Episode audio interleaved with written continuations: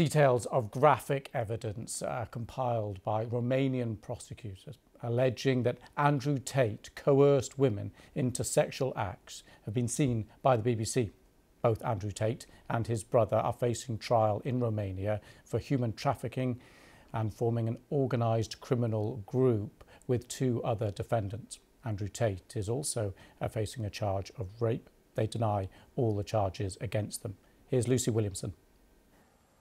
Over hundreds of pages, Romanian prosecutors outlined the testimony and the evidence they say they've gathered against Andrew Tate.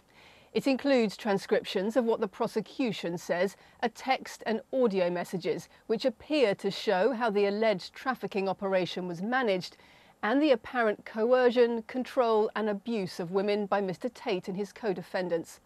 In one transcribed exchange, Andrew Tate appears to coerce an alleged victim into group sex using abusive language. His brother Tristan is also quoted in prosecution transcripts, allegedly talking about slaving women for 10 to 12 hours a day.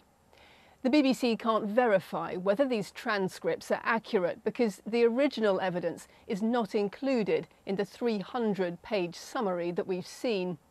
In that summary, the prosecution also says that women were forced by the defendants to make pornographic content online and alleges that some women did not control the money they made and were fined for crying on camera or for not working hard enough. A spokeswoman for the Tate brothers said that they vehemently denied the serious allegations against them and accused the BBC of lacking impartiality, but she didn't provide any detail or respond to the specific allegations we raised.